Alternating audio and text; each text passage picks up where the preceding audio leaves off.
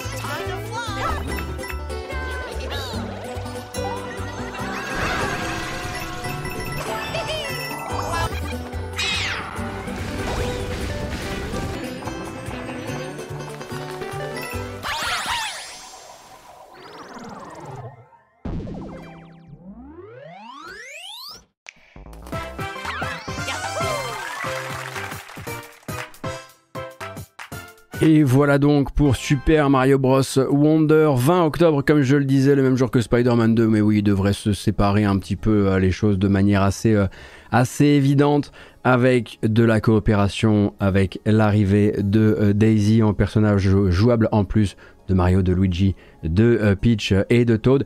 Et puisqu'on parle d'un Mario, il faut toujours qu'il ait son propre twist. Et son propre twist, enfin, on arrête de se voiler la face avec ses histoires de royaume champignons, son twist, c'est la drogue. Voilà. Ou plutôt les fleurs prodiges, comme ils appellent ça, bien sûr, qui auront la capacité, euh, quand vous les atteignez, de transformer les, les environs avec euh, plein de choses euh, mouvantes, des couleurs et des effets psychédéliques, une nouvelle transformation en éléphant affublé d'une salopette que je ne vous ai pas diffusée là, je crois, dans cette bande-annonce que vous pourrez regarder de votre côté si vous en avez envie honnêtement difficile de faire plus clair cette fois-ci. Et puis des nouveaux power-up, bien sûr, et une nouvelle direction artistique d'ailleurs, avec des rendus un peu presque jouets. C'est-à-dire que c'est un peu bizarre, c'est à moitié des rendus à plat et en même temps des impressions, on va dire, de relief sur les objets euh, par euh, beaucoup de brillance, de brillance un peu plastique comme ça. Ça a l'air d'être très volontaire. Ça n'a pas du tout l'air accidentel. Je ne sais pas trop quoi penser hein, véritablement de cette, de cette DA pour le moment. Je pense qu'il faudra le voir bah, peut-être déjà sur l'écran de la Switch, parce que moi je sais que je joue beaucoup plus euh, en portable, mais ça permet aussi de voir les personnages euh, se déplacer un petit peu différemment. C'est-à-dire que même le système d'animation est différent de ce à quoi nous avait habitué par exemple New Super Mario Bros. Et c'est vrai qu'Ilio, tu as raison, ça rappelle un petit peu, euh, un petit peu certains rendus de certaines peintures numériques d'Orioto. Je suis d'accord, j'y avais pas pensé du tout, mais ça tombe sous le sens quand tu le dis. Donc Super Mario Bros. Wonder, comme je le disais, 20 octobre prochain. D'ailleurs, c'est un truc qui va rester hein, dans ce Nintendo Direct, cette envie euh, de, euh, ma foi, vous diffuser des bandes annonces pour des jeux qui arrivent assez vite, parfois un petit peu en surprise. Euh, ça a également été le cas, euh, par exemple, regardez-le, il est juste là, du, euh, il s'appelle pas Détective Pikachu 2, il s'appelle Le Retour de Détective Pikachu. lui est prévu donc pour le 6 octobre. Si vous avez envie de profiter un petit peu de tout ça, de la bande-annonce, de la voix bien sûr de, de Détective Pikachu, je vous laisserai regarder ça de votre côté. Je vous avoue que je ne suis pas un très très grand connaisseur du premier jeu, mais manifestement ça a suffisamment bien marché, entre ça bien sûr et le film, euh, pour qu'un retour de ce détective euh, soit euh, mis en place. Et il y a eu d'autres choses comme ça hein, qui sont arrivées durant, durant l'événement. Si on va un petit peu plus loin, on va tomber sur un nouveau, un nouveau WarioWare, WarioWare Move It, le 3 novembre prochain. Encore une fois, une date assez proche de nous tout de même. Je sais qu'il y a beaucoup de gens qui attendaient donc cette nouvelle compilation de mini-jeux, puisque de mini-jeux à grande vitesse, hein, parce que ça c'est vraiment le, vraiment le, le, précaré de, de WarioWare. Donc cette édition Move comme je le disais, arrive le 3 novembre prochain. Ce n'est pas le seul jeu avec euh, jeu Nintendo avec des mini-jeux qui a été dévoilé ces derniers jours, mais l'autre on va se le garder pour plus tard, vraiment dans une approche euh, gourmet euh, euh, des, de, ce qui a été dévoilé récemment. Et puis, bah, un petit peu plus loin, c'était déjà l'instant Pouillot. Alors bon, oui, c'est vrai, on va se retaper la fanfare une fois de plus. Et la fanfare pourquoi?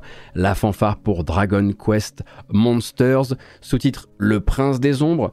Au Japon, on l'appelle Dragon Quest Monsters 3, hein, parce qu'il me semble que le dernier, le 2, est sorti il y a un nombre d'années assez euh, délirant, si je dis pas euh, de bêtises. Euh, mais donc un spin-off de la série Dragon Quest avec donc de la récupération de petits monstres. C'est comme ça que je l'ai compris en tout cas. N'hésitez pas à me corriger si j'ai pas tout bien pané parce que s'il y a bien une série que je ne connais pas parmi les séries que je ne connais pas, il y a certainement Dragon Quest, Dragon Quest qui, qui, qui, qui, traîne là-dedans. je ne sais pas si c'est le 4 ou le 3, honnêtement. Je, si vous me corrigez, c'est ok. Hein. Si c'est le 4, pas de problème. Euh, et du coup, euh, rapidement, il y a eu une surprise, et justement une surprise uniquement pour les Japonais, qui ne sortira pour l'instant qu'au Japon. Et je suis un petit peu désolé hein, de vous faire euh, cette annonce comme ça, parce que c'est un jeu qui pour l'instant n'a pas de promesse pour une exportation, pour une arrivée en Europe ou une arrivée aux États-Unis. Je vais essayer de ne pas vous faire le, titre en entier pour plein de raisons, mais sur le flux japonais du Nintendo Direct, on a fait la connaissance avec Otogi Katsugeki Mameda no Bakeru, qui est donc euh, une création d'une équipe constituée de beaucoup d'anciens de la série Goemon. Je ne sais pas si vous avez euh, si vous avez connu la série des Mystical Ninja euh, Goemon, mais on est sur un Goemon like pour le coup, qui est attendu pour l'hiver 2023 sur Switch au Japon. Et si vous veniez, je sais pas, à militer suffisamment, hmm, je sais pas si vous pouvez peut-être l'avoir un jour. En tout cas, voici la bande annonce. 日本各地で悪事を働くお祭り軍団。人に化けたタヌキの少年バケルが太鼓のアクションで立ち向かう。さらに桃太郎や金太郎などおとぎ話の英雄に化ければ攻撃手段も変化。そして巨大ロボット同士のバトルも。日本全国を駆け巡るタヌキの少年バケルの活劇が始まる。Donc oui, ça ressemble à Goemon car c'est littéralement une création de la team, enfin d'une team composée d'anciens de la série Goemon. Et pour l'instant, donc, euh, Otogoki Katsugeki Mameda no Bakeru est annoncé pour le Japon et uniquement pour le Japon. Je vous souhaite bien sûr, euh, si c'est votre truc, euh, qu'à un moment ou à un autre, vous puissiez avoir euh, une, version, une version pour vous. Voilà. Et dans les annonces de jeux inattendus, ou en tout cas de titres qui ne sont pas des remakes ou des portages, parce qu'il y en a eu beaucoup durant ce Nintendo Direct, eh bien il y avait aussi un jeu qui ne porte pas pour l'instant de titre, mais qui a déjà une intention, celui de refaire, et ça fait un bout de temps qu'on n'avait pas revu ça, un jeu centré sur le personnage de Peach, qui a donc son propre teaser, à défaut d'avoir une date à vous proposer pour le moment.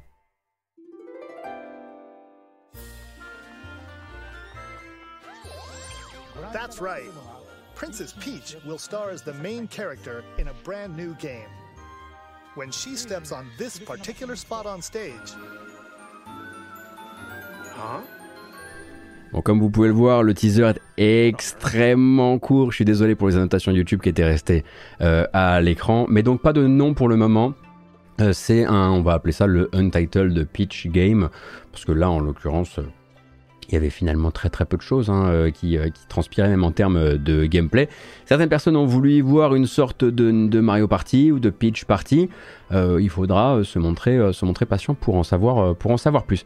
Et je parlais tout à l'heure, et d'ailleurs, avant de passer au, portage, etc., enfin non, on va commencer les portages en fait, adossé à cette annonce, pour, à cette annonce du jeu Princess Peach, ou appelons-le Untitled Princess Peach, il y avait donc l'annonce d'un portage Switch de Luigi's Mansion 2. Alors c'est un jeu que je ne connais pas, j'ai vu que sur le chat ça se chicanait euh, pas mal euh, pour, euh, pour savoir si ça valait le coup de faire revenir Luigi's Mansion 2 ou pas, mais donc il doit arriver sur Switch dans les temps à venir, je crois qu'il n'y a pas de date pour le moment. En revanche, il y a une date et non des moindres pour le retour de Super Mario RPG.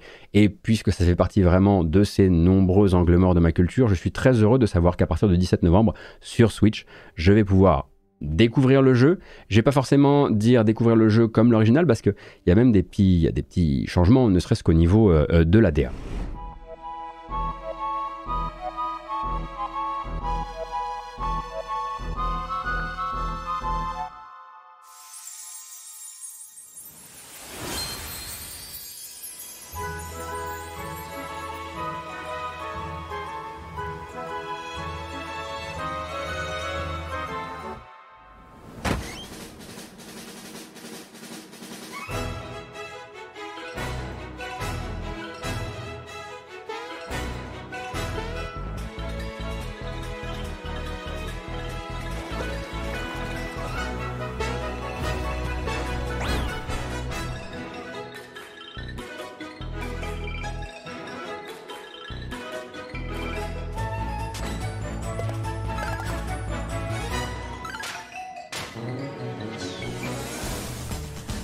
Le plus, curieux là-dedans, hein, c'est que non seulement effectivement euh, Square Enix est accepté, hein, puisqu'on rappelle que c'est une, une coprode, ou en tout cas c'est un partage euh, de connaissances que Super Mario RPG, non seulement Square Enix a, a, accepté, mais en plus Yoko Shimomura, qui est vraiment très occupé par Square Enix et, de manière générale dans l'écurie Square Enix, eh est de retour pour réarranger son propre matos musical pour euh, ce remake. Ce qui est plutôt une très très bonne nouvelle, hein, parce que je sais pas si vous connaissez un peu la BO de Super Mario RPG, mais ça, méritait effectivement que ce soit revisité euh, de euh, la bonne manière. Et donc, comme je le disais, le jeu est attendu pour le 17 novembre prochain.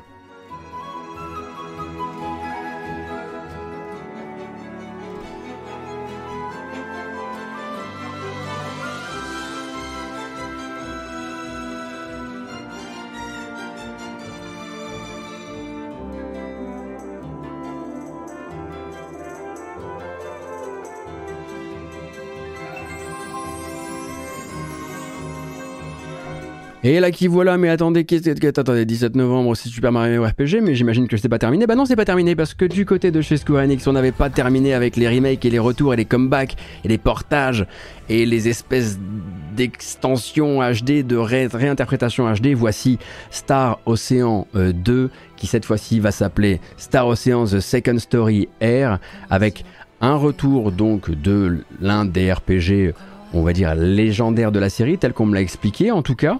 Euh, en tout cas, un très bon épisode, c'est comme ça, c'est vous qui me l'avez euh, vendu euh, tel quel, avec de très jolies illustrations, une espèce d'interprétation HD 2D des choses, qui n'a pas la même élégance que certaines autres interprétations HD 2D. Hein. Il y a un, peu l'impression qu'on a un, effet euh, emboss Photoshop parfois sur les sprites, mais tout de même.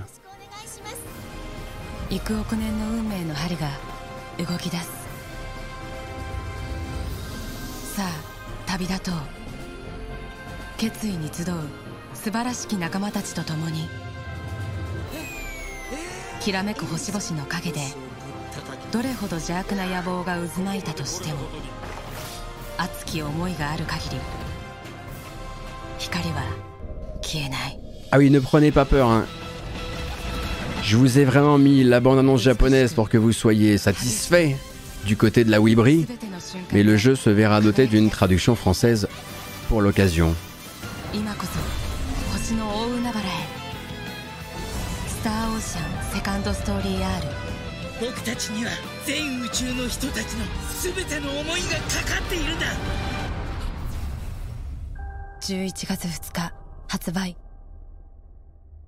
Donc on le rappelle, Star Ocean de Second Story Air, ça sortira le 2 euh, novembre.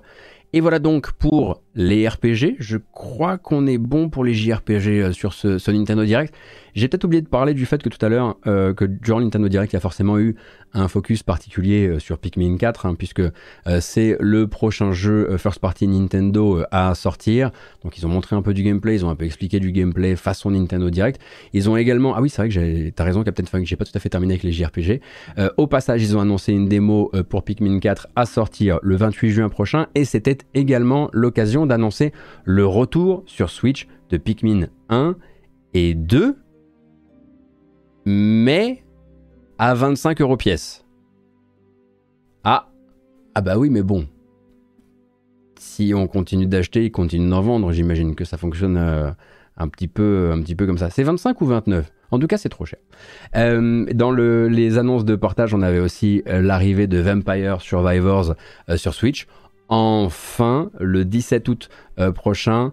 Et d'ailleurs, pour l'occasion, euh, le jeu accueillera une nouvelle fonctionnalité de jeu coopératif en local, qui va évidemment hein, se, proposer aussi aux autres versions euh, du jeu.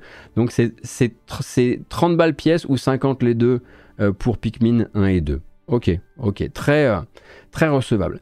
Est-ce que Batten Kaitos s'est arrivé euh, les dates pour Batten Kaitos 1 et 2, euh, c'est arrivé dans le Nintendo Direct Ou pas? Je me souviens plus. J'ai un gros doute maintenant.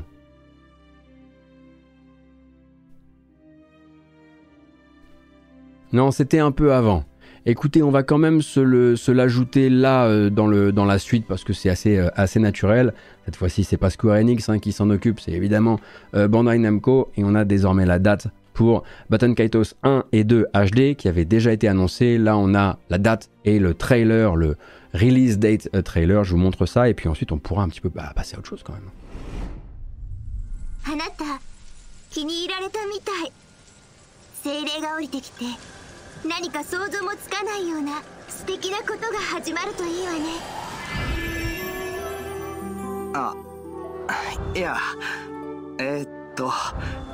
その名前は？古の時代それぞれ違う世界に住む2つの命の精神が出会い結ばれることがあった。その異世界の精神は精霊と呼ばれた。いいか。戦いの時に精霊が発揮できる力は精霊付きとなった人間との結びつきの強さに左右されるんだ。結びつきってのはまあ信頼関係みたいなもんだなだからもしそれがなくなったらお前は戦いで十分な力を出せなくなる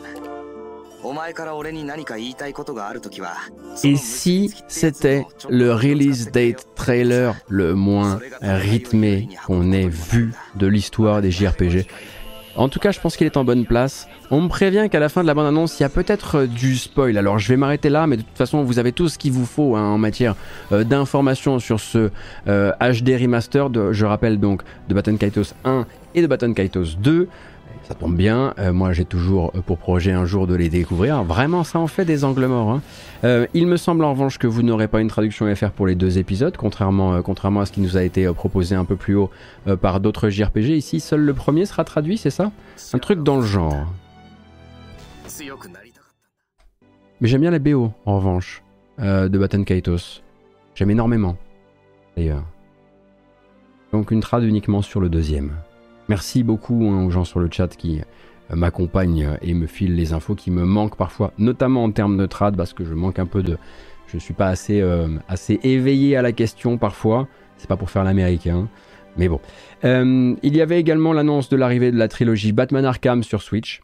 Et oui, ça vaut aussi pour Batman Arkham Knight. Ne me demandez pas, je suis pas technicien, mais oui, effectivement, euh, c'est ce qui avait valu d'ailleurs à ce Nintendo Direct un, macaron euh, Peggy 18, ce qui est assez rare pour être signalé.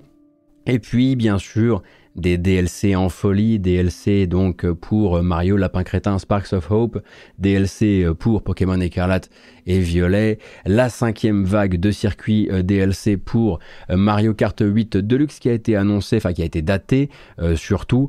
Donc voilà, on avait effectivement, c'était assez massif comme Nintendo Direct, à défaut d'être forcément ce que les gens peut-être attendaient. Et puis je sais qu'il y a des gens qui voilà qui sont de plus en plus comment dire, dans des, dans, des, réactions un peu épidermiques vis-à-vis vis-à-vis des rivières de remake ou des rivières de remaster. Et c'est vrai que là, c'est quand même devenu maintenant une espèce de, pas, de, voilà, de passage vraiment à part entière et de moment à part entière de tout Nintendo Direct qui se, qui se respecte désormais, même si, voilà, pour d'autres, eh bien, c'est littéralement le contenu de la haute du Père Noël. Donc c'est cool. Voilà, c'est cool que chacun s'y retrouve à un moment. Voilà donc pour le Nintendo Direct. J'ai terminé, j'ai probablement oublié des jeux, notamment le prochain platformer 3D euh, du créateur, euh, du co-créateur, pardon, euh, de Sonic Mania, Christian Whitehead. vous avez l'occasion de retrouver ça, je pense, sur vos médias jeux vidéo favoris ou alors vous attendez la création d'Origami, mais on en reparlera un peu plus tard. Euh, ma foi, euh, on va continuer avec un petit peu de Microsoft. Euh, le Game Pass et Microsoft et Xbox, etc., ça va être un sujet forcément assez central. Aujourd'hui, on va parler des nouveaux jeux du Game Pass, en tout cas pour la deuxième quinzaine de juin, et ça va nous donner ceci. C'est déjà une très bonne nouvelle pour un jeu qui est complètement passé sous silence, hein, enfin en tout cas que je vous recommande euh, à défaut, enfin c'est-à-dire que moi je le recommande plus que Electronic Arts à la limite. Hein. Je pense avoir fait plus de publicité pour un In for Speed Unbound euh, que Electronic Arts euh, à l'heure actuelle. Mais le jeu arrive donc dans le Game Pass et il est arrivé hier, donc il est déjà disponible. Oui, un Need for Speed est sorti à la fin de l'année dernière. Oui, il est bien. Il y a un peu trop de grinding dedans, mais l'ambiance est cool, les musiques sont top et euh, très honnêtement, si vous avez du temps à lui accorder, je vous recommanderais de le faire. Ça vaut vraiment le coup. Arrivé également hier dans le Game Pass, et ça c'était un petit peu la surprise du chef, The Bookwalker. The Bookwalker qui a fait ben, une petite sensation hein, tout de même durant euh, durant les conférences du, mois de juin et puis avec une démo qui est sortie sur, euh, sur Steam euh, également. Donc un point and click, donc d'enquête à l'intérieur de livres. Vous allez vous infiltrer dans des romans, dans des livres pour voler des objets à l'intérieur avec une discussion constante entre votre personnage et une espèce d'objet que vous emmenez avec vous qui connaît déjà les livres, qui les a déjà lus. Alors il y a des choses très très chouettes qui se mettent en place. Une super euh, version euh, française. Et, euh, et, voilà, donc ça, ça arrive dans le service le, 20, le 22 juin.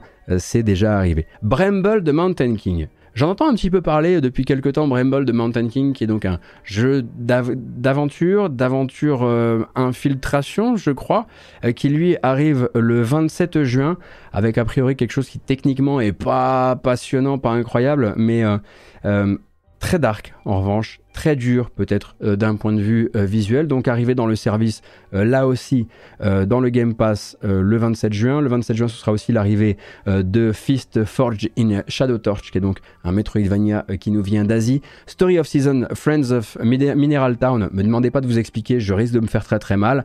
Arcade Paradise qui lui nous vient plutôt de l'accès anticipé de Steam et qui est une simulation de gestion de salle d'arcade. Vous allez surtout essayer de faire grandir en intérêt et en propreté votre salle d'arcade, si je peux dire ça comme ça. Et puis, Sword and Fairy Together Forever. Là, après, vraiment, vous êtes livré à vous-même. Hein. C'est vraiment. Je dis pas que je suis censé avoir une culture encyclopédique, mais clairement, elle s'est arrêtée avant ce jeu, bien malheureusement. Le service verra aussi une série de jeux s'en aller le 30 juin prochain, comme c'est la tradition. Hein. Vous savez que les contrats expirent pour le Game Pass et sortiront donc du service le 30 juin DJ Max Respect V. Et là, on a une pensée pour Pipo évidemment. Empire of Sin, Matchpoint Tennis Championship, Olija, que je vous recommande de faire. C'est fait en quelques heures et Olija, c'est incroyable. En tout cas, j'aime beaucoup. O-L-I-J-A. Euh, c'est le cas aussi pour Omori et pour Road 96. Donc il y a peut-être effectivement un moyen de se faire une bonne petite, euh, une bonne petite sélection de, jeux à faire avant qu'ils ne, avant ne sortent du, euh, du service. Voilà donc pour les arrivées et les entrées du Game Pass pour la fin du mois de juin. Puisqu'on parle de Game Pass, il faut aussi qu'on parle du reste des activités, des actualités à propos euh, de l'abonnement ces jours-ci. En fait, en parlant de Xbox de manière plus générale, ça nous pendait au nez, ça vous pendait au aussi. Microsoft s'était fait un petit plaisir hein, de repousser cette échéance pour jouer un peu les, les good guys le plus longtemps possible. Mais Phil Spencer avait préparé le terrain en parlant de quelque chose qui était inévitable à terme, comme la PS5, la Xbox Series X augmentera de prix et passera de 500 euros à 550 euros, une hausse qui va prendre effet le 1er août chez nous et qui, comme euh, pour la PS5, ne concerne pas tous les territoires. Par exemple, le prix ne change pas aux États-Unis ou au Japon, mais il change chez nous. Euh, en fait, il change dans la plupart des territoires, à part États-Unis, Japon, Brésil, Chili et, quelques autres. Microsoft a tout de même tenu presque un an quasiment révolu par rapport à PlayStation, puisque PlayStation en fait avait annoncé une modif des prix de, les, des PS5 pour s'adapter, pour rappel, à l'inflation en août 2022. Euh, Et maintenant, on arrive donc sur un pied d'égalité tarifaire euh, à nouveau. Et puisqu'on y est, eh bien, pourquoi ne pas annoncer une hausse du prix du euh, Xbox Game Pass? En tout cas, chez nous, c'est le cas. Je dis bien Xbox Game Pass parce que le PC Game Pass, lui, va rester au même prix. Il n'est pas impacté. Pour le Xbox Game Pass, en revanche, on va passer de 9,99€ à 10,99€ le 6 juillet prochain. Si vous avez déjà un abonnement, par exemple, un, un abonnement à l'année ou un abonnement avec une carte ou ce genre de choses, c'est un tarif qui va bien sûr venir s'appliquer une fois que vous aurez fini votre engagement en cours. Et c'est une hausse qui sera également impactée sur le Game Pass Ultimate et ce de manière un petit peu plus énergique puisqu'on passera de 12,99 à 14 99. On retient bien sûr la phrase pivot de cette augmentation, une phrase prononcée par la responsable communication de Xbox. Je cite, ces, ajustements du prix du Game Pass ne sont pas liés à l'accord conclu avec Activision Blizzard et sont destinés à s'adapter aux conditions des marchés locaux. Alors pourquoi cette déclaration-là? Eh bien parce que Microsoft s'était un peu retrouvé forcé, hein, contraint et forcé de promettre que la validation du rachat d'Activision, qui n'a pas encore eu lieu, et donc l'arrivée des jeux comme Call of Duty ou Diablo euh, dans le Game Pass, eh bien ça n'impacterait pas le prix de l'abonnement. Vous vous doutez bien, hein, avec tout ce que ce rachat attire de questions qui viennent des régulateurs de la concurrence notamment, dont une des missions c'est de protéger l'accès aux biens et aux services des consommateurs, qu'il avait fallu prendre cet engagement. Du coup, puisque le rachat est en train de traîner, eh bien autant procéder aux augmentations qu'on veut appliquer avant ce rachat. C'est plutôt astucieux en vérité. Et quant à la console elle-même, eh ben voilà, hein, certes, Xbox, la Xbox Series X est loin de dominer euh, le marché. Les Xbox Series, de manière générale, sont loin de dominer le marché. On sait que la domination de, PS5 est de plus en plus de la PS5 est de plus en plus écrasante. Et on pourrait se dire que stratégiquement, les poches quasiment infinies en termes d'argent de Microsoft auraient pu éponger plus longtemps pour pouvoir garder cet avantage concurrentiel, on va dire. Mais ce qu'on peut lire aussi en creux là-dedans, euh, c'est que ce n'est pas une passade. Le prix euh, des composants, le coût général de tout ça, l'inflation et le coût des composants, euh, ça ne va pas redescendre de sitôt. C'est pas un truc qu'on va pouvoir éponger en tenant encore un peu jusqu'à ce que ça redescende.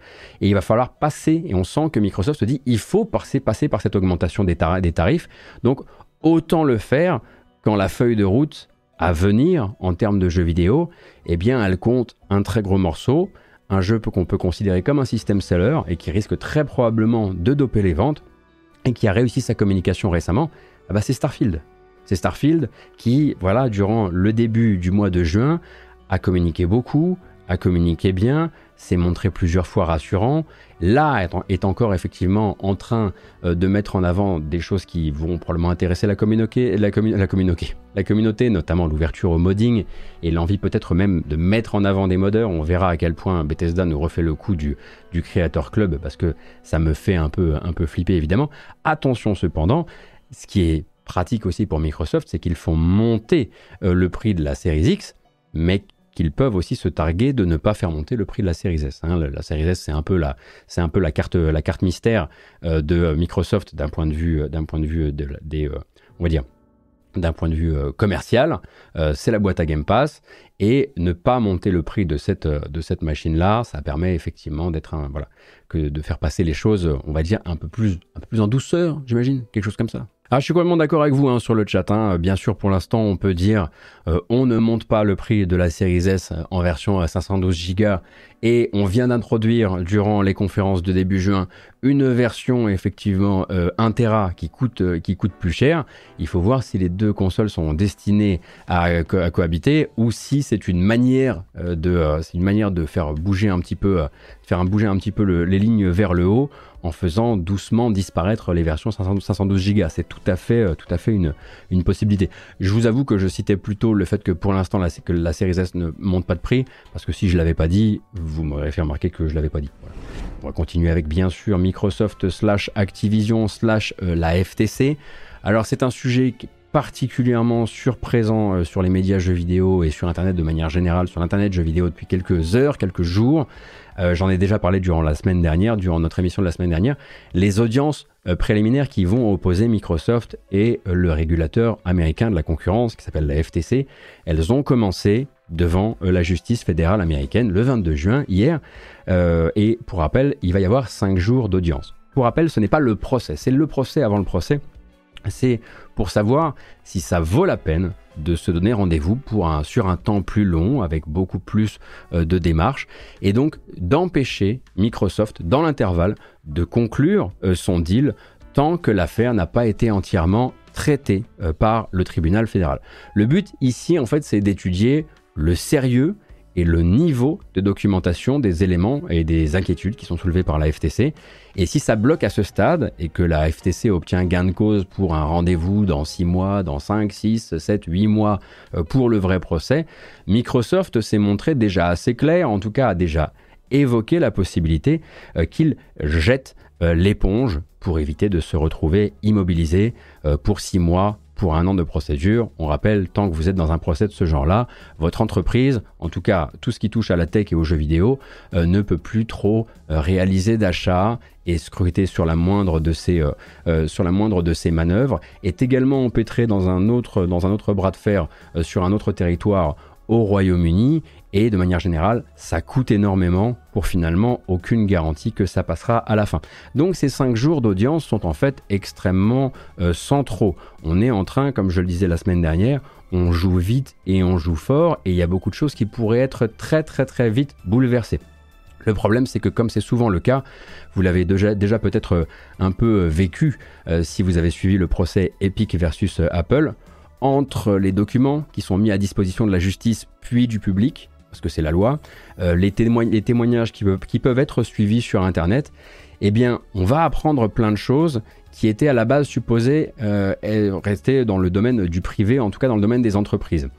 Et on va apprendre plein de choses, des choses intéressantes, des choses moins intéressantes, et ça va dépendre un petit peu de ce que les gens et ce que les médias en font. Ensuite, ça va être aux journalistes de faire le tri entre ce qui est important, ce qui ne l'est pas, et pour être tout à fait honnête avec vous, j'ai un peu l'impression que le sujet rameute tellement de gens dans des rédactions qui ont peut-être besoin de trafic, euh, qu'il y a quand même quelques rédacs hein, au niveau monde qui m'ont l'air un peu tiltés sur le sujet, si je peux m'exprimer ainsi. Soit les gens vont confondre information et divertissement pour ce qui reste euh, une procédure légale, euh, soit ça va se complaire dans les pires travers de la console war. Hein. Je vous donne un, exemple. Oui, euh, Xbox a perdu la guerre des consoles. Et eh ben c'est quelque chose qu'ils disent, c'est quelque chose qu'ils ont déjà dit, c'est quelque chose qu'ils rediront parce que c'est un argument qui va dans leur sens face à la FTC, face au régulateur américain. Et toute personne qui va vous titrer ce truc-là avec du feu derrière, c'est du charlatanisme, quoi, parce que ça a déjà été dit, et c'est naturel de le dire devant la FTC. Donc n'en faisons pas non plus de la sensation à, tout va, quoi. Et puis parfois, hein, il y a aussi l'autre truc qui se passe, hein, c'est ce travail journalistique euh, sur le sujet qui va aussi surfer pas mal sur les clics de la, du gamer enragé, on va dire ça comme ça, sans réaliser que ça, ce que ça sous-tend hein, de saisir la moindre phrase du projet pour peindre la FTC en instance idiote et perdue sur le sujet du jeu vidéo. Parce que ça, c'est un jeu auquel ça donne beaucoup, beaucoup de gens qui se font le relais de ce procès ces jours-ci. Et le truc, c'est que vous passez juste pour des médias et des créateurs de contenu inféodés à Microsoft. Enfin, vous, vous perdez complètement, euh, vous perdez complètement la crédibilité à partir du moment où vous commencez à jouer. Ah, regardez, là-bas, ils savent même pas jouer à Tetris. C'est pas de l'info, en fait. Et il y a beaucoup, beaucoup de ça actuellement. Donc, j'ai essayé, grâce à quelqu'un dont je vais vous parler, de retenir ce qui relève vraiment de l'information dans ce premier jour d'audience. Comme je le disais, fort heureusement, un homme a décidé de faire les choses bien. Et en français. Avec ça, le légendaire Kassim Ketfi vous résume ça proprement sur Twitter et sur Frandroid sans faire un article à sensation par phrase tirée du procès, sans oublier qu'on est là pour être les soldats de personne, ni de Sony, ni de Microsoft, avec la bonne dose de remise en contexte et une approche non toxique de toute cette histoire, en clair, c'est un gars sûr, vous l'avez déjà vu dans l'émission. Euh, je me repose énormément euh, sur son, suivi extrêmement minutieux de tout ça. Je le remercie parce que bah, je fabrique aussi mes émissions avec tout ce qu'il amène euh, via Frandroid et via son compte Twitter. Donc vraiment, suivez ces articles récap qui sont justement là pour ne pas, comment dire, rincer constamment les mêmes infos, les remettre en avant à coup de grandes à, coup de grandes headlines qui n'ont euh, qui n'ont absolument aucun sens. Ça permet d'avoir vraiment un accès à l'info, à rien que l'info, sans l'aspect sensationnel. Et donc, qu'est-ce qu'on en ressort sur ce premier jour de ces cinq jours d'audience? Eh ben, pas mal de choses tout de même, même en essayant de mettre de côté les trucs, euh, les trucs assez euh, inutiles, ou en tout cas qui relèvent, comme je le disais, un peu de la telenovela. Euh, déjà, une information à propos de, du Indiana Jones euh, de Machine Head. Alors, je ne sais pas si vous avez suivi ça, mais euh, au début de l'année 2021, si je dis pas de bêtises, on avait appris donc que les développeurs de la série Wolfenstein travaillaient donc main dans la main avec Lucasfilm Games, avec Disney par le par l'intermédiaire de Bethesda bien sûr dans le but de fabriquer ah j'ai dit Machine Head au lieu de Machine Games. C'était sûr que ça allait arriver un jour. Machine Games. Ouais, j'étais sûr que j'allais dire Machine euh, et du coup travailler donc sur un jeu Indiana Jones euh, à licence. Et naturellement hein, voilà on imagine euh, que dans un monde rêvé Microsoft aurait préféré ne pas avoir à clarifier ça devant un tribunal face à la FTC mais cette collaboration entre Disney Lucasfilm, Bethesda et Machine Games sur cette licence Indiana Jones sera bel et bien une exclusivité Xbox et PC. Et euh, voilà, comment dire, c'est ce bien malgré le fait que ce soit un projet qui est commencé sur une base de jeux multiplateformes, comme c'est très souvent le cas hein, d'ailleurs hein, pour les jeux à licence de manière générale. En fait, c'est au moment du rachat de Bethesda euh, que Microsoft est intervenu et a demandé à ce que les accords soient amendés pour en faire un titre exclusif à son écosystème exclusif à la Xbox, enfin au Xbox pardon, et au PC. C'est forcément pas le genre d'image que Microsoft a envie de renvoyer quand l'opposition n'arrête pas euh, de brandir le cas de Bethesda comme une preuve que Microsoft fera bien ce qu'ils veulent avec les jeux Activision. Mais parfois, on est face au tribunal, c'est des choses qu'on est obligé de dire parce que bah, de toute façon les preuves sont dans les mains les preuves sont dans les mains du juge et il faut en parler. Et puis ensuite, ça arrive jusqu'à nous par l'intermédiaire bah, de ces audiences qui sont publiques, de ces documents qui sont certes d'abord euh, surlignés de partout hein, au, feutre noir euh, opaque, mais qui contiennent encore euh, des informations. Donc Indiana Jones, si on en doutait encore, sera un jeu exclusif Xbox, et ce bien qu'il n'ait pas commencé comme ça sa création.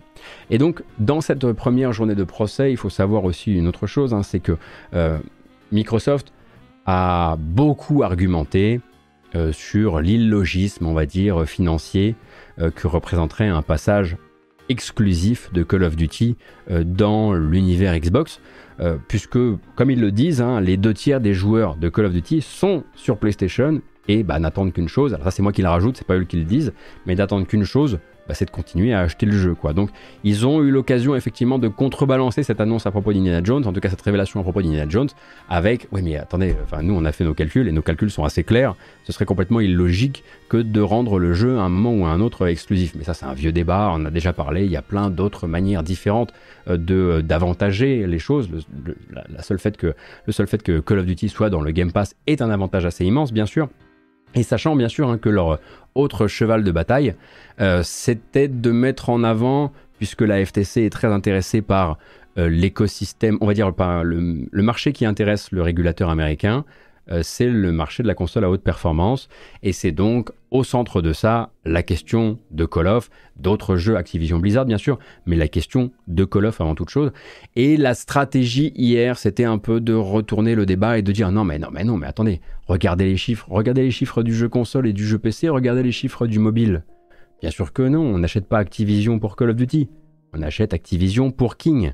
Et ça, c'est malin, parce que ça permet non seulement de dire, mais vous voyez bien que les vraies rentrées d'argent, elles viennent du mobile, mais en plus de ça, les régulateurs des marchés, les régulateurs de la concurrence, ils ne rêvent que de ça, quelque part, et ils l'ont déjà dit, ils ne rêvent que de poids lourds qui soient capables de venir créer plus de concurrence sur le marché du mobile.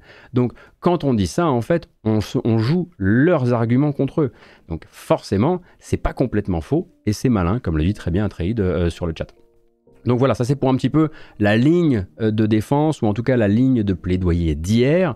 Et on a eu également des révélations du côté des sujets un peu connexes à celui-ci, notamment euh, par une belle bourde dont je vais vous passer la mécanique exacte, hein, qui a flanché, qui a, bégayé, je ne sais plus exactement, mais ça nous a permis d'apprendre l'existence, en tout cas chez Xbox, ça ne veut pas dire que ça n'existe pas chez les autres, hein, d'une espèce de deux poids, deux mesures dans la manière dont sont répartis euh, les revenus sur les ventes de jeux et les revenus des microtransactions. Historiquement, hein, si vous n'avez pas suivi les épisodes précédents, euh, l'industrie de la console, elle est calée à un ratio 70-30, donc 30% pour le consolier.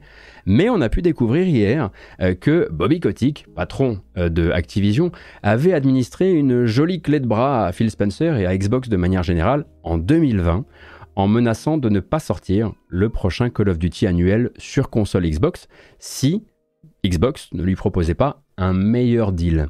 En clair, vous êtes le second marché pour Call of Duty, la maison c'est d'abord PlayStation, si vous voulez pas qu'on parte en exclusivité chez eux, on veut 80-20 au lieu de 70-30.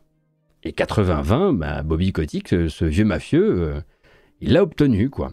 Donc c'est pas rien comme révélation, parce que maintenant, si des acteurs de l'industrie n'étaient pas encore au courant, des gros acteurs de l'industrie, qu'il existait la possibilité d'être sur du 80-20 avec euh, Xbox, eh bien ça risque naturellement de venir informer les prochaines négociations, hein, naturellement, et puis ça pourrait peut-être motiver un de ces jours bah, Microsoft à se débrouiller pour qu'on apprenne que ça existe aussi, hein, ce genre de petits arrangements.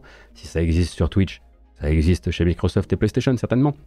Et donc voilà, on sait que ça existe et on sait que quand on est l'éditeur de Call of Duty, on peut accéder euh, à ce genre de petits passe-droits. Je rajoute ça, mais dans le même ordre d'idées, on sait aujourd'hui, depuis hier, alors ça c'est très probablement un truc que les gens qui sont dans l'industrie savent, savent que cette pratique existe, nous on l'apprend. Alors moi je considère ça comme un peu quand même comme une info, même si je comprends que ça va être, c'est le genre de chose qui fait vraiment, qui est très inflammable et qui fait tout de suite euh, bah, console war. Mais on sait par exemple que le partenariat très resserré entre PlayStation euh, et Activision euh, autour de Call of Duty empêchait par exemple, alors je ne sais plus sur quel épisode, à revérifier, empêchait Microsoft d'intégrer Call of Duty à une de ces conférences, et ce, bien que le jeu sorte également euh, chez eux. Ils n'avaient pas le droit de faire une conf où il y avait par exemple une présentation euh, de Call of. Ils n'avaient parfois pas le droit même de communiquer sur la sortie du jeu sur Xbox via des canaux euh, particuliers, via des canaux où d'autres clients que, les leurs passent. Ça veut dire que euh, sur Vanguard, je crois que c'était ça, sur Vanguard, euh, Xbox ne pouvait pas dire sur YouTube avoir le trailer d'annonce de Call of Duty Vanguard, je crois, à revérifier, euh, c'est peut-être un autre épisode, sur leur YouTube. ils ne pouvaient pas non plus communiquer de manière sur leur site de la sortie de Call of Duty. via un accord entre PlayStation et Activision, Microsoft ne pouvait communiquer sur la sortie de Call of Duty sur leur machine qu'auprès de leurs propres clients et donc uniquement dans l'écosystème euh, Xbox. Ça fait un peu entonnoir. Reste bien sûr derrière tout ça la valse des emails dépiotés, euh, les relations complexes entre Nvidia et Microsoft qui ont évolué au fil du temps parce que c'est comme ça que fonctionnent les relations. Certaines citations qui tendraient à prouver que dans le privé, Jim Ryan n'a pas vraiment peur pour l'avenir financier de sa branche euh, si Call of Duty devenait un jour exclusif. Mais en fait, là-dessus, rien n'est vraiment surprenant en vérité, mais ça fait beaucoup de choses qui, relèvent du matos à, clic que j'essaie vraiment de garder à sa place quand on en parle euh, ici. Et justement, bah, c'est ce que fait également, euh, c'est ce que fait Cassim dans ses articles sur Android et puis sur son compte, euh, son compte Twitter. Il va y avoir encore 4 jours d'audience comme ça. Aujourd'hui, par exemple, ce sont beaucoup Jim Ryan et Phil Spencer qui seront entendus. Alors, Phil Spencer plus que Jim Ryan, parce qu'il semble que Ryan, en fait, ait envoyé une espèce de plaidoyer préenregistré alors que Spencer sera sur place. Ça aussi, on va en entendre parler sur les pires forums. Euh, donc ça s'annonce effectivement encore bien mouvementé, hein, puisque là, ça va être un petit peu du front contre front euh, euh, entre les deux leaders des, de, de celui qui veut racheter et puis de son plus fervent opposant, du plus fervent opposant au rachat, on va dire ça comme ça. Nous, comme d'habitude, on va rester sur un maximum de faits hein, euh, et euh, sur les infos intéressantes quand elles arrivent. On a de la chance parce que la prochaine fois qu'on s'en parlera, ce sera vendredi prochain, ce qui veut dire que la plupart des journées d'audience auront déjà eu lieu. On aura décanté tout ça, on aura trié ce qui vaut le coup d'être euh, amené, d'être listé, ce qui vaut le coup d'être gardé dans un coin parce que ça, c'est pas vraiment de l'information c'est bien aussi. Je suis content d'avoir aussi la possibilité, malgré le fait de faire ça sur Twitch, euh, de traiter un peu les choses parfois à froid. Là, c'est pas le cas parce que la première audience a eu hier, mais je m'estime quand même plutôt chanceux sur, euh, sur le global. On va parler d'Electronic Arts. C'est pas si grave, hein, mais on va parler effectivement d'une restructuration, alors plutôt d'une réorganisation au sein d'Electronic Arts, avec d'un côté EA Entertainment et de l'autre EA Sports. Hein. c'est euh, nouveau. Ça descend directement de chez Andrew Wilson, le patron d'Electronic Arts. En fait, l'éditeur américain va réorganiser ses activités et fractionner ses productions entre ces deux entités. Comme vous vous en doutez, l'organisation est du coup assez simple. EA Entertainment, ce sera la maison mère de DICE, de BioWare, de Respawn, de Maxis, de Motive, etc eSport, bah, naturellement la maison du sport et surtout celle du prochain jeu de foot de l'entreprise hein, qui a laissé tomber la licence du nom FIFA. Les autres licences, il les a gardées, hein, juste la licence du nom FIFA euh, pour se renommer en eSports Football Club euh, justement et qui est donc prévu pour une sortie en fin d'année et une présentation officielle qui, elle, devrait avoir lieu le, mois, prochain, en juillet, effectivement. Donc jusqu'à preuve du contraire, cette réorganisation, elle n'a pas entraîné de nouveaux rounds de licenciement, même si avec Electronic Arts, on a un peu l'habitude d'apprendre ces rounds de licenciement un peu plus tard, parce qu'ils se font souvent dans le feutré. Mais jusqu'à euh, preuve du contraire, pour l'instant en tout cas, euh, pas de nouveaux rounds de licenciement, et je dis ça parce que Electronic Arts a déjà dégraissé plusieurs fois euh, cette année, avec les manières euh, brutales euh, qu'on connaît à l'entreprise. En revanche, euh, ce grand ménage-là, il va donner lieu à un petit mercato interne avec des cols blancs qui s'en vont, des gens qui prennent du galon, etc. Mais nous, on va retenir les informations principales. le patron de tout le groupe, c'est toujours Wilson. EA e Sports, ça reste dirigé par Cam Weber. Et la nouvelle entité qui s'appelle EA Entertainment, de manière très naturelle, elle est confiée au bon soin de Laura Mill. Laura Mill, euh, elle est fidèle parmi les fidèles de Electronic Arts, puisque elle est entrée chez Electronic Arts parce qu'elle travaillait chez Westwood quand Westwood a été racheté par Electronic Arts en 1996. Donc ça fait un bout de temps qu'elle est dans la boîte. Elle connaît un peu euh, le fonctionnement du truc. Elle était jusqu'ici et depuis 2018, si je dis pas de bêtises, euh, directrice des studios de développement et elle prend donc la tête de EA Entertainment et forcément, bah, avec la dernière année et demie qu'on vient de passer à base de, rachats, de consolidation dans l'industrie, de restructurations diverses et parfois de rumeurs de gros éditeurs qui chercheraient à intégrer des plus grosses entreprises euh, encore, bah, en fait on peut se demander euh, si le fractionnement de cette activité chez Electronic Arts, c'est pas une sorte de mise en ordre des affaires, peut-être pour céder une partie de son activité ou en tout cas se préparer à cette éventualité et être prêt à agir vite euh, le, cas échéant. En tout cas, sans dire que c'est l'objectif, ça faciliterait les choses euh, si ça devait euh, arriver. Alors après, moi je suis pas spécialiste, hein, je suis pas Logan Roy, mais j'y ai pensé comme ça quand j'ai vu, quand j'ai vu l'éclatement de l'activité d'Electronic Arts qui avait jusqu'ici plutôt euh, été plutôt toujours sous une, une seule et même euh, enseigne. Voilà donc pour Electronic Arts, faudra simplement être préparé maintenant à entendre parler de EA Entertainment. C'est un nouveau terme, on n'a pas l'habitude, euh, on l'a pas dans notre petit répertoire, ça va, ça va s'adapter très vite. Le prochain sujet sera dédié à l'E3. Alors on en sort à peine, hein, le 3 bien sûr, enfin du non E3 puisqu'il n'a pas existé en 2023. Mais en fait, tout récemment, une information qui concerne le monde du jeu vidéo nous est descendue par le département du tourisme de la ville de Los Angeles. Donc en publiant donc leur dernier rapport, c'est un rapport qui, un rapport régulier, dans lequel on peut suivre et prévoir les prochains temps forts, enfin les prochains temps de tension sur le système touristique de la ville de Los Angeles. Et donc c'est un document qui avait naturellement pour habitude de faire mention du salon de l'E3 et du prochain salon de l'E3 à venir. Hein. c'est assez évident. Et en fait, le précédent rapport euh, portait, euh, par exemple, déjà la marque d'une réservation, en tout cas d'une intention d'occuper le Convention Center de Los Angeles euh, pour juin 2024. évidemment, donc toujours par le même, la même association qui est derrière le 3, à savoir l'ESA, hein, c'est donc l'Entertainment Software Association, qui donc organise. Et dans ce nouveau rapport, cette marque-là, cette mention-là, elle a disparu et elle a été remplacée par une note de bas de page qui laisse comprendre que le 3 2024 n'aura pas lieu. Alors une fois de plus, le SA, les organisateurs, et le 3 ont toutes les peines du monde à rester maîtres de leur communication sur ce salon. Hein. Ça avait déjà été un, boxon euh, phénoménal euh, avant qu'ils ne puissent confirmer eux-mêmes que le salon 2023 a été totalement annulé, aussi bien les streams, on va dire sous patronage de, l'association, euh, et puis bien sûr le salon en présence, on a l'habitude de voir l'ESA publier des démentis, et une fois de plus, bah, c'est ce qui va se passer ici, hein. sauf que généralement, on attend au moins la fin de l'été, pas genre deux semaines après la dernière saison à date de l'E3. Donc pour ces organisateurs, pour l'ESA, dans un communiqué officiel, le 3 2024 n'est pas annulé, il fait l'objet de nombreuses discussions et il n'y aurait aucune décision finale prise à son sujet. Ça vaut pour 2024 et ça vaudrait aussi pour les éditions euh, suivantes. Reste maintenant à savoir si euh, l'ESA fait son habituel jeu de jambes, histoire de ne pas perdre la face, ou en tout cas histoire de, récupérer le contrôle sur la communication, ou si le comité touristique a agi de manière euh, unilatérale. Et en fait, l'ESA est encore en train d'essayer de sauver, de faire revenir le, de faire revenir le salon. Pour rappel, en 2023, ils avaient essayé de euh, rajeunir la formule. Ils avaient fait appel à une entreprise qui s'appelle Readpop, qui possède des médias jeux vidéo, mais qui organise également les célébrations Star Wars euh, pour Disney, qui organise la Comic Con de New York et des choses comme ça. Et manifestement, ils n'ont pas trouvé une formule qui plaise parce qu'au final, ils ont tout annulé.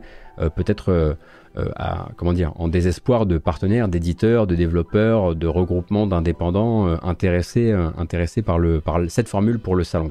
Donc quoi qu'il en soit, une chose est sûre, et c'est la seule chose dont on soit sûr pour le moment, le vaudeville du prochain E3 n'a jamais commencé aussi tôt que cette année. On n'est même pas censé parler du prochain E3 là tout de suite. Je, devrais encore être en train de vous faire des sélections des jeux qu'on a découverts début juin durant le Summer Game Fest. Je ne sais pas si vous remettez, si vous vous souvenez de Scavengers Studio. Euh, peut-être que vous remettez mieux leur jeu, leur jeu d'exploration poétique à vélo, qui est sorti au tout début de l'année, hein, euh, euh, le dernier jour du mois de janvier. Season, A Letter to the Future. Hein. C'est un jeu qui avait charmé pas mal de monde, avec, comment dire, une proposition très zen, très douce, entre rencontres avec des personnages, euh, balade à vélo, euh, un petit peu d'archéologie, euh, visite des, revisite des souvenirs, etc. C'est un jeu qui avait aussi posé quelques cas de conscience à son public ou à une partie de son public, on, en reparlera.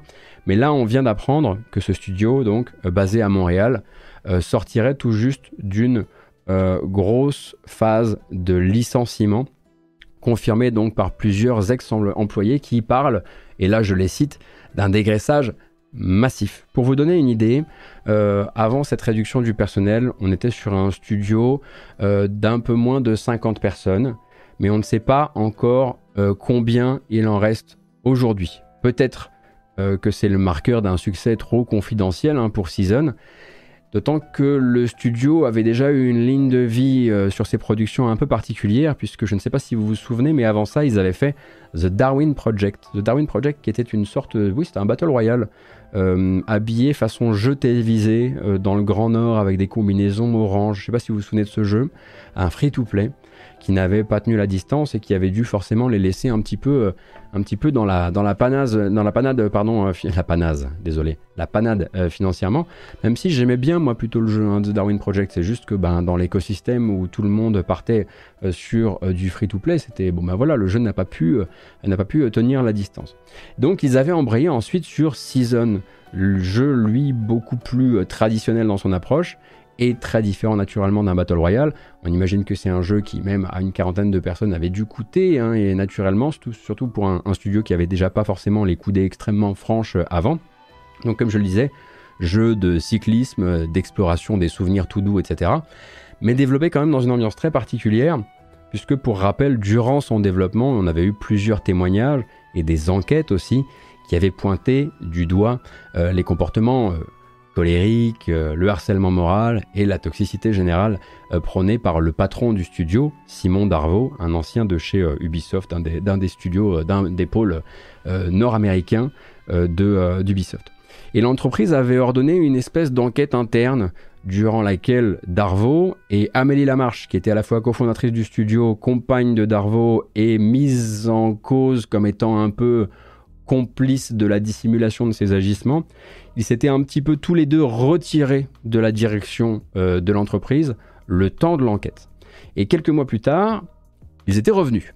Euh, la marche était restée, était redevenue patronne du studio, parce que manifestement euh, suffisamment blanchi par l'enquête, et Simon Darvaux était parti sur son propre projet, s'était éloigné de la production, de la fin de production de Season, et surtout sans aucune fonction de gestion d'équipe. En gros, un petit placard, histoire que ça, arrête d'entacher euh, la fin de prod euh, de Season auprès des médias.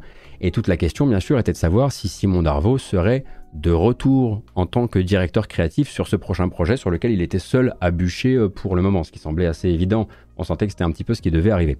Et c'est une question qui subsiste aujourd'hui en fait.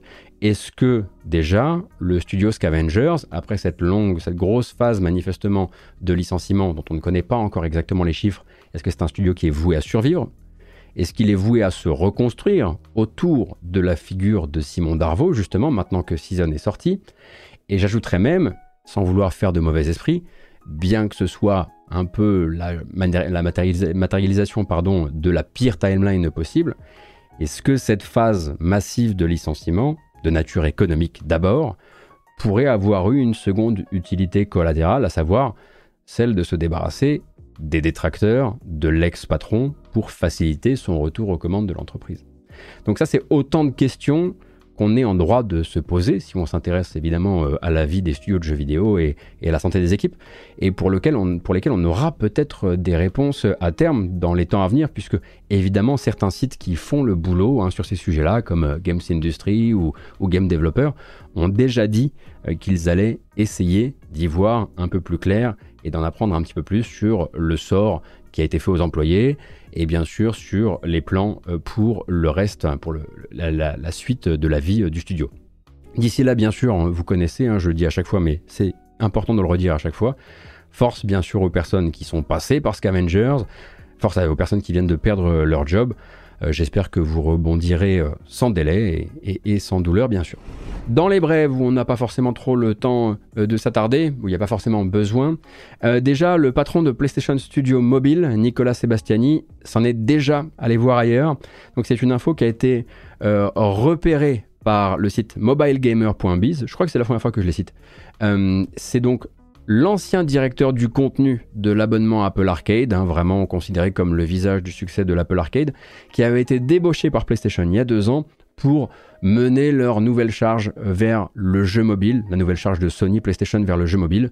Et donc il a quitté son poste euh, pour saisir de nouvelles opportunités. Hein. C'est manifestement ce qui, est exprimé euh, sur LinkedIn. Donc il me semble euh, que pendant ce temps-là, il, ne s'est pas passé grand-chose du côté des, des, des, studios, enfin du PlayStation Mobile de manière générale. On imagine que la présence de ce monsieur à la tête de cette initiative a accéléré par exemple l'intégration d'un studio comme Savage Game Studios, qui a été intégré donc, qui a été racheté pour l'occasion. On sait aussi que plusieurs studios des PlayStation Studios, donc de la famille interne de, de, de studios de Sony, travaillerait également sur des jeux mobiles. Et on sait que d'autres acquisitions et d'autres investissements étaient envisagés dans cette idée-là. Le but, je crois, il y a deux ans, était d'essayer de décliner un maximum les différentes licences de PlayStation euh, bah, sur du contenu, bien sûr, free-to-play euh, et mobile. Ça ne veut pas dire avec son départ que c'est fini, puisqu'ils s'en étaient un petit peu, euh, comment dire, ils avaient été assez clairs sur ce sujet. Le but était de sortir les premiers jeux, on va dire un peu ambassadeurs de cette nouvelle philosophie mobile, et eh bien durant cet exercice fiscal-là, celui dans lequel on est, donc d'ici fin mars 2024. Donc peut-être qu'on verra quand même les fruits du travail de Nicolas Sebastiani, mais manifestement, euh, son, sa contribution n'aura pas duré euh, très très longtemps au sein de, PlayStation. Oui, je voulais aussi vous dire, et bon, vous allez marquer ce jour d'une pierre blanche parce que je vais pas faire ça à chaque fois. Je voulais vous recommander une interview de Todd Howard. Ça me coûte, ça me coûte de fou, de fou. Donc euh, voilà, profitez du moment. Donc Todd Howard était de passage dans le X-Cast de Kinda Funny Games. C'est l'espèce de rendez-vous des fanboys Microsoft Xbox au sein euh, de, euh, au sein de, de, de Xbox, euh, au sein de Kinda Funny. C'est là qu'on avait vu Phil Spencer venir faire ses grandes excuses, souvenez-vous, à propos de, de, Redfall. Et donc, il y a récemment eu une rencontre avec, avec Todd Howard pour parler de Starfield.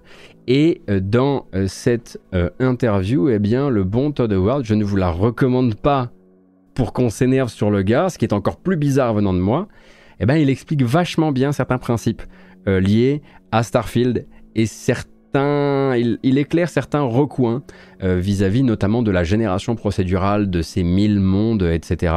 Et de la manière dont euh, ils veulent chez Bethesda que fonctionne cette exploration planétaire. Et donc en fait, ce qu'il en ressort, c'est que ce ne sont absolument pas, et ça c'est un, truc que je vais déjà vous transmettre ici au cas où vous n'avez pas le temps de regarder euh, cette euh, interview, eh bien c'est absolument pas le but, le but n'est pas de vous faire parcourir planète sur planète sur planète, de vous les faire quadriller euh, dans le but de trouver 350 fois le même avant-poste avec des ennemis dedans, dans le but de vous faire miner plein de choses.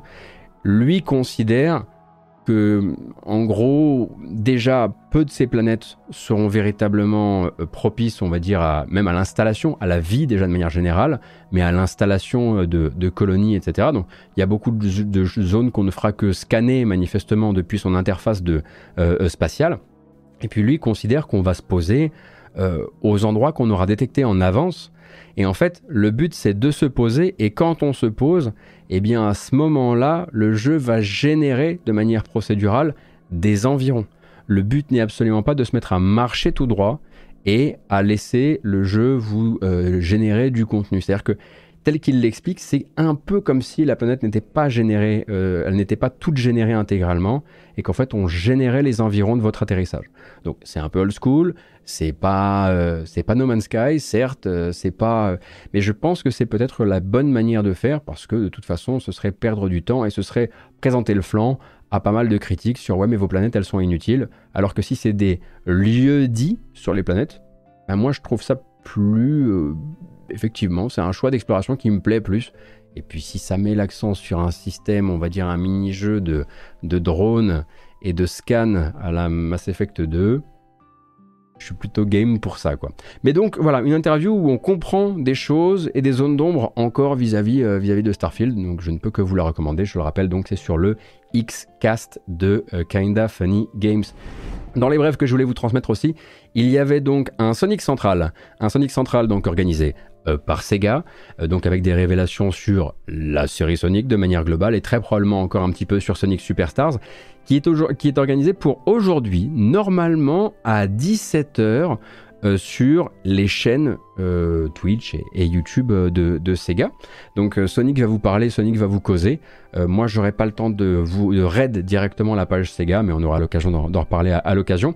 Et puis dans les événements jeux vidéo à venir, vous pouvez aussi vous noter l'existence d'une conférence dédiée aux indépendants partenaires de Xbox, donc un ID at Xbox Showcase qui aura lieu le 11 juillet à 19h heure française. Ça nous amène à quel jour le 11 juillet que je regarde un petit peu? Ce sera donc un mardi, bah, peut-être que je serai, ma foi, en live pour regarder ça avec vous, bien que le rythme des conférences à Xbox soit parfois un peu lent. Euh, je n'exclus pas effectivement la possibilité de, peut-être euh, euh, commenter ça et puis peut-être découvrir des, jeux avec vous. Quoi. Je voulais juste, avant qu'on se dise au revoir, vous rappeler deux trois choses. Déjà, quels jeux sont sortis récemment? Alors, évidemment, Final Fantasy XVI, hein, sorti hier. Beaucoup, beaucoup de choses différentes dites sur le jeu. Beaucoup d'avis avec lesquels vous allez pouvoir peut-être vous constituer votre ressenti vis-à-vis, on va dire, de vos attentes, ce qui vous intéresse, ce qui vous intéresse pas, ce que vous attendiez dans le jeu, ce que vous attendiez pas dans le jeu. Euh, moi, j'en ai déjà parlé et de manière générale, si vous voulez un petit peu savoir euh, ce que j'en pense, il y a un, petit podcast euh, audio en accès libre sur ma page Patreon, patreon.com slash gotos, où bah, je parle un petit peu de mes 15 premières heures de jeu. J'ai continué à avancer dans le jeu et pour l'instant, je suis resté un petit peu sur la même ligne. Mais là, je vais pas, vais pas utiliser cette émission-là pour, pour parler de ça. Je préférais vous parler du fait que pendant ce temps-là, effectivement, d'autres jeux sont sortis et que Final Fantasy XVI a un petit peu fait par avant, si bien que parfois on les a peut-être pas vus. The Bookwalker, hein, par exemple, hein, qui s'est présenté durant le Future Game Show. Ensuite, les gens ont joué à la démo, ont commencé à flasher dessus, et puis ensuite, on a appris son arrivée dans le Game Pass. Et bam, euh, The Bookwalker, donc ce point and click, point and click narratif RPG avec des combats au tour par tour, euh, eh bien, euh, est déjà disponible. Il y a des gens sur le chat qui l'ont déjà terminé. c'est le cas aujourd'hui sur, c'est le cas aussi, pardon, sur le début de semaine de Aliens Dark Descent. Alors là, on est sur un jeu de stratégie qui se joue en solo. vous gérez une escouade bah, de soldats euh, qui sont confrontés à des, à des vagues euh, d'aliens en vue du dessus. Ce n'est pas du tour par tour, c'est du temps réel avec euh, ralenti actif. Pas pause active, mais ralenti actif. Ça a l'air d'être vraiment très chouette. Et j'ai lu beaucoup, beaucoup de retours qui parlaient voilà, d'une excellente adaptation du deuxième film, donc de Aliens, le film qui n'aurait jamais dû exister. Euh, également l'arrivée en accès anticipé de Mars First Logistics. Ça va, je plaisante, je plaisante. Euh, Mars First Logistics, on en a déjà parlé, je l'ai déjà streamé sur la chaîne. C'est ce jeu où vous allez construire des petits rovers martiens pour transporter, toutes sortes d'objets euh, à la surface de Mars. Un jeu basé donc sur le moteur physique, la drôlerie, la drôlerie du moteur physique, sur votre créativité. Euh, en l'occurrence, vraiment un jeu qui m'a fait beaucoup, beaucoup, beaucoup rire euh, en stream et donc l'accès anticipé a démarré il y a quelques jours. Ça a été aussi la sortie en 1.0 de Trepang, donc en gros, surtout les scènes d'action de Fear, un peu moins l'aspect horrifique, mais un petit peu quand même. Donc un FPS naturellement acrobatique, naturellement basé aussi euh, sur le ralentissement du temps, euh, sur une IA assez agressive, assez proactive vis-à-vis de, euh, des avancées sur votre position, etc. Et l'arrivée aussi en accès anticipé de Forever Skies. Forever Skies, donc très grossièrement et de manière beaucoup trop grossière d'ailleurs, le Subnautica dans les, dans les airs avec, des, avec un dirigeable. donc ça fait longtemps qu'on l'attend. C'est pas du tout, même si les images pourraient laisser penser le contraire, une création des gens qui ont fait euh, qui ont fait euh, euh, mais, mais ça y ressemble beaucoup et le but c'est d'aller titiller un petit peu les mêmes, gens. Moi je m'y essaierai peut-être la semaine prochaine en, stream vite fait. Je veux pas trop me spoiler parce que c'est typiquement le genre de jeu que je préfère faire en 1.0, mais ça vous donne un petit peu une idée, voilà, des titres qui étaient qui rôdait un peu dans les coins pendant que nous on attendait euh, les tests, les tests, les tests de Final Fantasy XVI. Dans les autres petites news à propos euh, de jeux dont on a déjà parlé euh, sur la chaîne, Immortals of Aveum, je vous, en ai, déjà parlé, souvenez-vous, donc ce jeu Electronic Arts Originals par une petite équipe d'anciens de Call of Duty un Call of Duty avec des pouvoirs magiques, avec des boules de feu, du rose, du bleu, du vert, enfin quelque chose de très très coloré. pour rappel, devait profiter d'une espèce d'accalmie dans le calendrier durant le mois de juillet. Malheureusement, ces développeurs ne pourront pas tenir la date qu'ils avaient annoncée à la base. C'était une communication très très proche de la date de sortie. Finalement, il va falloir... Oh, j'ai tapé mon micro. Euh, finalement, il va falloir revoir un petit peu ça. Et le jeu est repoussé au mois euh, d'août où ça va être un petit peu plus compliqué parce qu'il y a pas mal de monde, notamment sur euh, la fin août. Voilà. Également dans les reports, un autre que j'attends particulièrement, on parle de Flintlock. Je ne sais pas si vous vous souvenez de Flintlock, The Siege of Dawn. Euh, donc Flintlock, c'est le prochain jeu du studio A44, si je dis pas de bêtises. C'est A44. Voilà, effectivement, le studio euh, néo-zélandais qui avait fait Ashen. Je sais pas si vous vous souvenez de Ashen. Là, un petit peu un autre style de jeu, beaucoup plus acrobatique, beaucoup plus dynamique dans son système. Euh, un action RPG en, vue à la troisième personne. Hein. C'est notamment un, un, jeu qui s'était montré beaucoup l'an dernier, avec des animations de combat assez intéressantes, des passages de votre personnage à l'air d'avoir des petites possibilités de vol qui étaient contextuelles dans, les, dans le, décor, mais aussi voilà, des animations très presque proches de la danse dans Flintlock.